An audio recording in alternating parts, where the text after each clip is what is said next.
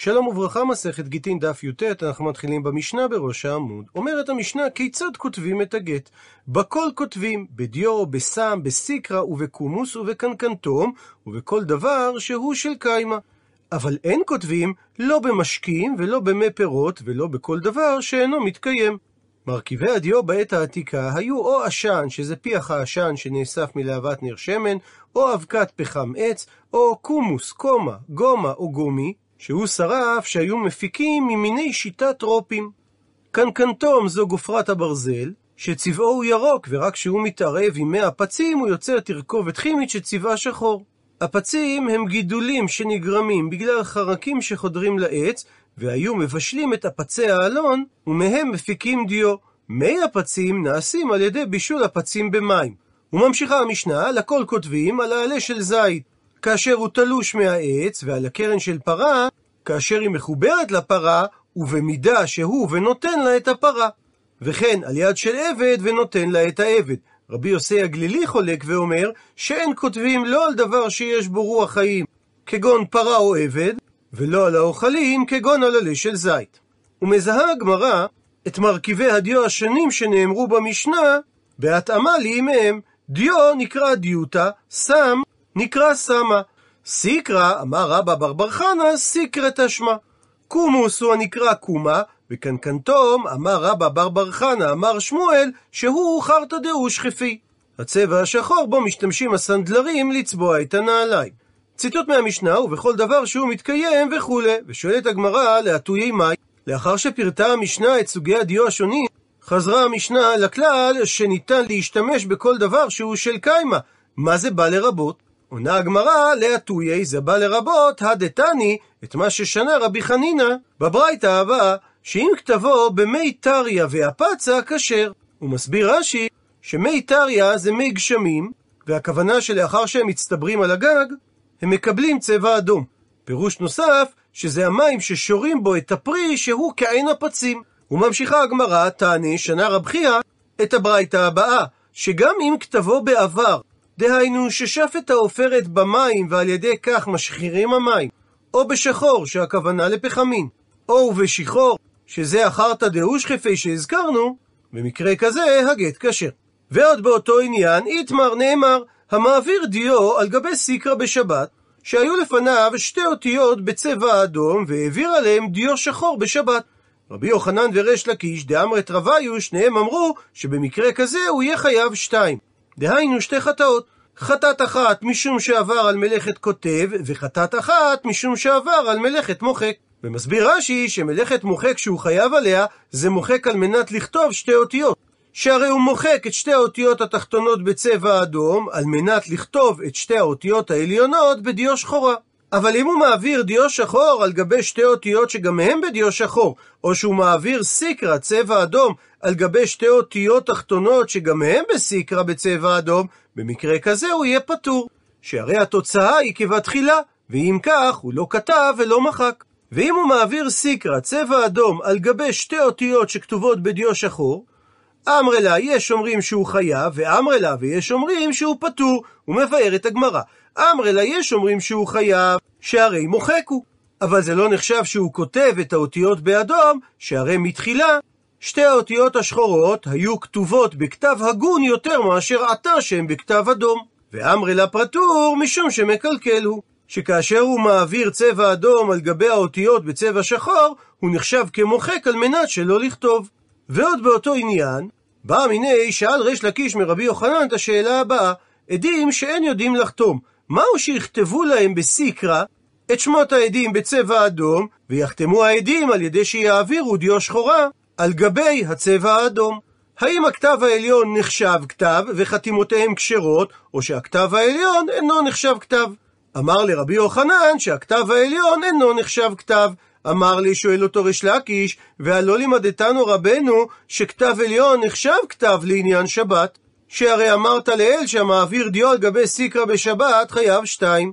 אמר לי, ענה לו רבי יוחנן, וכי מפני שאנו מדמים נעשה מעשה? מה שאמרתי שחייב שתיים, מפני שאנו עומדים וסבורים מעומד ליבנו להחמיר, אבל האם נעשה מעשה להקל? אפילו לעניין שבת, אם בא מעשה לידינו בזמן בית המקדש, לא הייתי סומך על דבריי להביא חולין לעזרה. ועוד באותו עניין, היא התמר פתיחה למחלוקת המוראים, עדים שאין יודעים לחתום. רב אמר שמקרעים להם נייר חלק, וממלאים את הקרעים דיו. וכבר למדנו בדף ט עמוד ב' שיש בדבר מחלוקת רש"י תוספות, רש"י הסביר שמסרטין את הקלף, והעדים עוברים עם דיו על גבי השריטות, ותוספות הסביר שעושים מעין שבלונה, והעדים ממלאים אותה, אבל לא עד הסוף. ושמואל לעומת זאת אמר, שרושמים את שמות העדים בעבר, דהיינו בעופרת, ועל גבי זה העדים היו רושמים בדיו. ומקשה הגמרא, בעבר סלקא דעתך?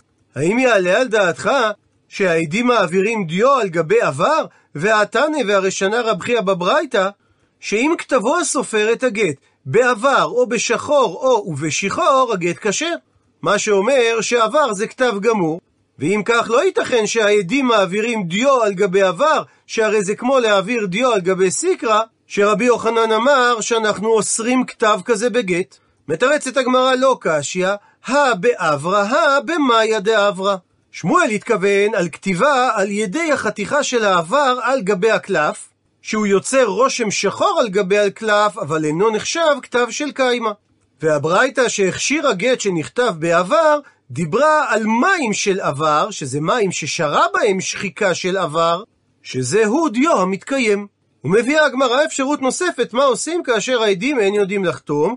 רבי אבאו אמר שהעדים מעבירים דיו על גבי שמותיהם שרשומים במי מילין, שזה מים ששרה בהם אפצים שחוקים. מקשה על כך הגמרא, והתני והרשנה רבי חנינא בברייתא, שאם הסופר כתבו את הגט במי טריא ואפצה, הגט כשר. מה שאומר שכתב שכתוב במי הפצים נחשב ככתב גמור. ואם כך, זה כדיו על גבי סיקרא, שרבי יוחנן אסר להשתמש בכתב כזה.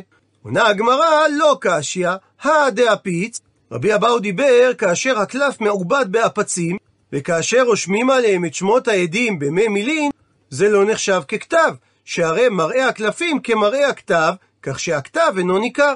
הא, והברייתא ששנה רבי חנינא לעומת זאת, דיברה במקרה דלא אפיץ, שלא איבדו את הקלף במי הפצים, ולכן הכתב ניכר.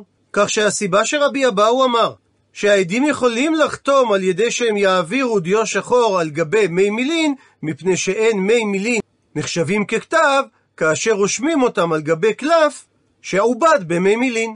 אפשרות נוספת, כיצד להתנהג עם עדים שאין יודעים לחתום, רב פאפה אמר שמסמנים להם ברוק, וכן אורילה הורה להלכה רב פאפה לפאפה טורה, שהוא היה ספסר של שברים, שאם הוא צריך להחתים עדים שלא יודעים לחתום, שיסמן להם את שמותיהם ברוק. זאת אומרת שלסיכום, יש לנו ארבע אפשרויות מה לעשות כאשר יש לנו עדים שאין יודעים לחתום. רב אמר מקרעין, או שמסרטטים, או ששמים שבלונה. שמואל אמר שמסמנים להם בעבר, דהיינו בעופרת. רבי אבאו אמר שניתן לסמן את השמות במי מילין על גבי קלף שעובד באפצים. ורב פאפה אמר שיסמנו להם ברוק. ומסייגת הגמרא, ואני מילה, כל הדברים הללו זה דווקא בגיטין, אבל בשטרות רגילים לא, אלא צריך לחזר אחר עדים הבקיאים לחתום. והוכחה לדבר, דההוא אדם שעבד עובדה בשאר שטרות, שהחתים עליהם עדים שאין יודעים לחתום, על ידי שימוש באחת מארבע אפשרויות שהזכרנו, ונגדי והילקה אותו רב כהנא. הפכנו דף, מביאה הגמרא סייעתא לשיטתו של רב, תניא כבתי, ברייתא שאומרת כשיטתו דרב. עדים שאין יודעים לחתום, מקרעים להם נייר חלק וממלאים את הקרעים דיו.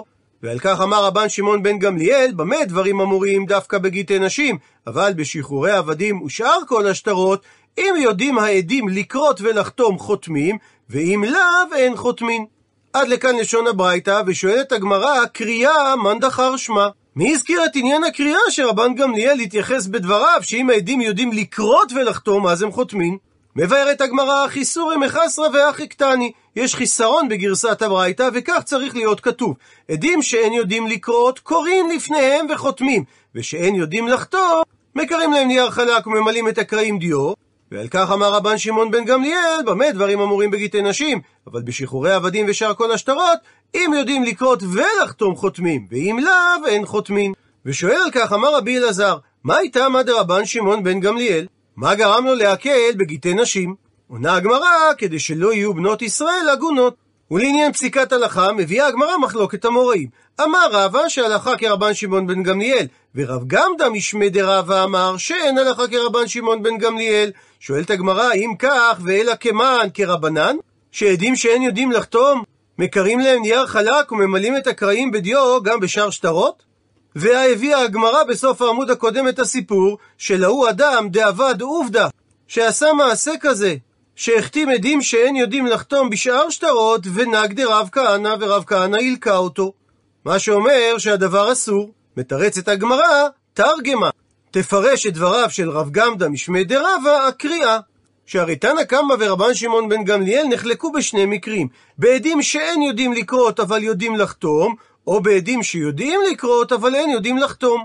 וכדי שלא תהיה סתירה בין הפסיקה של רב כהנא לבין דבריו של רב גמדא משמי דרבה שאין הלכה כרשב"ג, צריך לפרש שדברי רב גמדא נאמרו לגבי עדים שאין יודעים לקרות אבל יודעים לחתום.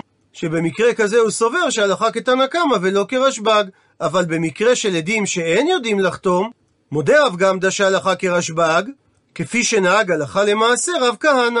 ועוד באותו עניין מספרת הגמרא, רב יהודה שזקן היה ועיניו היו כאות, כשהיה צריך לחתום כעד או כדיין, היה מצטער בקריאת השטר, כי הוא היה צריך להתאמץ, קרי וחתי.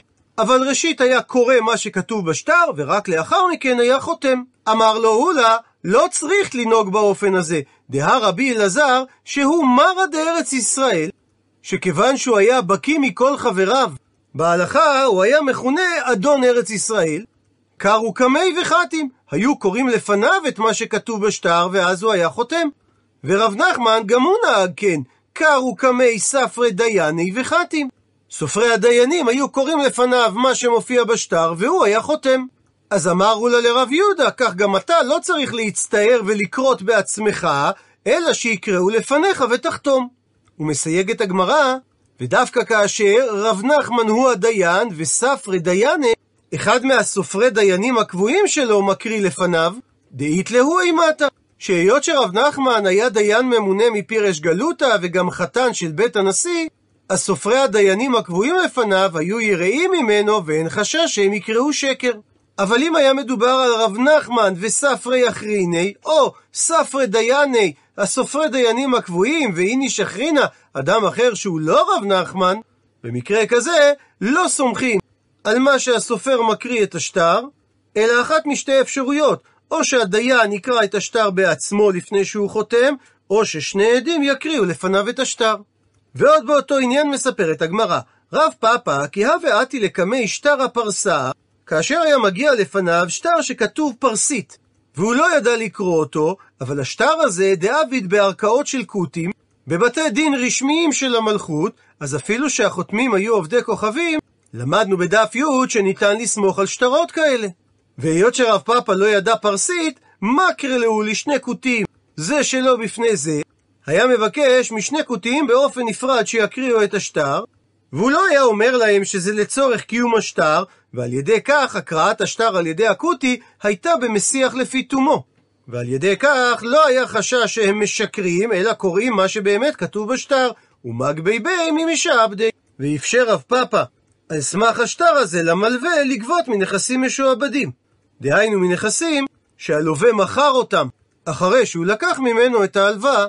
ועוד באותו עניין אמר רב אשי, שאמר לרב הונא בר נתן, הכי כך אמר המימר, היי שטר הפרסה, שטר שנכתב בפרסית, דחתימי עלי שחתומים עליו סהדי עדים ישראל, מגבינן מי ממשעבדי. המלווה יכול לגבות פה אפילו מנכסים משועבדים. ומקשה הגמרא כיצד זה ייתכן, והא לא יעדה למקרי. הרי העדים ישראל שחתומים על השטר לא יודעים לקרוא פרסית. אז כיצד ייתכן שחתימתם כשרה? עונה הגמרא שמדובר בדיאדי, שהעדים יודעים לקרוא פרסית. ממשיכה הגמרא ומקשה, ואבא אינן הרי צריך שהשטר יהיה כתוב באופן כזה שכתב שאינו יכול להזדייף ולקה. וזה לא מתקיים, שרק אם כותבים את השטר על גבי קלף שעובד באפצים, אז ניכר אם מחקו את מה שהיה כתוב שם קודם, וממילא זייפו את השטר. אבל שטר הפרסה נכתב על גבי קלף שאינו מעובד.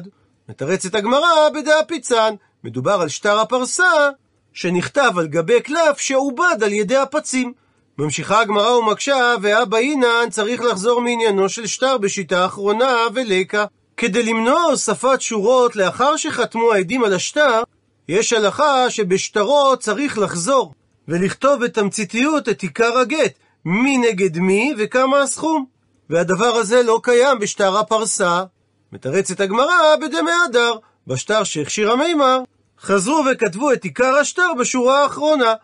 אבל אם מדובר על שטר פרסה, שבעצם עשו בו את כל הדברים שיש בשטר רגיל של ישראלים, ואלא מאי קמא שמלן, מה בא המימר להשמיע לנו? דכל לשון כשר? שהשטר כשר למרות שהוא נכתב בפרסית? והלא תנינא, שנינו את זה כבר במשנה בדף פ"ז, גט שכתבו עברית ועדיו יוונית, או שכתבו יוונית ועדיו עברית, הגט כשר. מתרצת הגמרא, אם מהאי, אם היית רוצה ללמוד את ההלכה הזו מהמשנה בדף פ"ז, הווה אמינא, אז היית חושב לומר, אני מלבגיטין, שדווקא בגיטין הקלו שכל לשון תהיה כשרה, אבל בשאר שטרות לא הקלו ורק לשון הקודש תהיה כשרה. לכן כמה השמלן בא המימר להשמיע לנו שגם שאר שטרות כשרים בכל לשון, ובלבד שאין חשש זיוף. וממשיכה הגמרא אמר שמואל, נתן לה הבעל לאישה נייר חלק ואמר לה הרי זה גיתך, הדין שהיא מגורשת, מפני שחיישינן שמא במי מילין כתבו. הוא מסביר רש"י שהבעל נתן לאישה סתם נייר של עשבים, ולא קלף שמעובד הפציל. כך שלמרות שעדי המסירה ראו כאילו הוא נתן לה נייר חלק, ייתכן שהוא כתב את הגט במי מילין ונבלע הכתב. מקשה על כך הגמרא מיטיבי, קושייה ממקור תנאי שאומרת התוספתא, שאם הבעל אמר לאשתו הרי זה גיתך, ונטלתו האשתה וזרקתו לים, לא את הבעל אלא את הגט, או שזרקה אותו לאור, דהיינו לאש, או שזרקה אותו לכל דבר האבד. וחזר הבעל ואמר, שטר פסים הוא שנתתי לה, או שטר אמנה הוא שנתתי לה. הוא מסביר רש"י, שטר פסים זה שטר פיוסים, שאומר אדם לחברו שאוהב אותו ומאמין לו, שיכתוב לו עבור עצמו שטר חוב, רק כדי שהוא ייראה עשיר, ושיאמין לו שהוא לא יגבה אותו. ושטר אמנה זה אדם שכתב ללוות בשטר והוא לא לווה, והאמינו הלווה למלווה שהוא לא יתבע אותו את השטר, אלא אם כן הוא ילוונו בפועל. והסיבה שכותבים את השטר כדי לקצר תהליכים כאשר יצטרכו לקיים את המלווה. ולמרות שהבעל טוען שהוא לא נתן לה גט, אלא שטר פסים או שטר אמנה, הדין שהיא מגורשת. ולא כל המנו לאוסרה. ואין כוח ביד הבעל לערער על הגירושין, ולאסור על האישה להינשא לאחר, משום שהוא טוען שהיא עדיין אשתו. עד לכאן לשון התוספתא ומדייק את הגמרא. תמה דאיכא כתב. הברייתא דיברה על מציאות שהאישה מגורשת מפני שעדי המסירה ראו שהיה כתוב משהו בדף שהבעל מסר, רק שהבעל טוען שזה היה שטר פסים או שטר אמנה. אבל משמע מהתוספתא, הלקה כתב לא, שאם לא היה כתב על גבי הגיליון שמסר הבעל לאישה, היא לא הייתה מגורשת.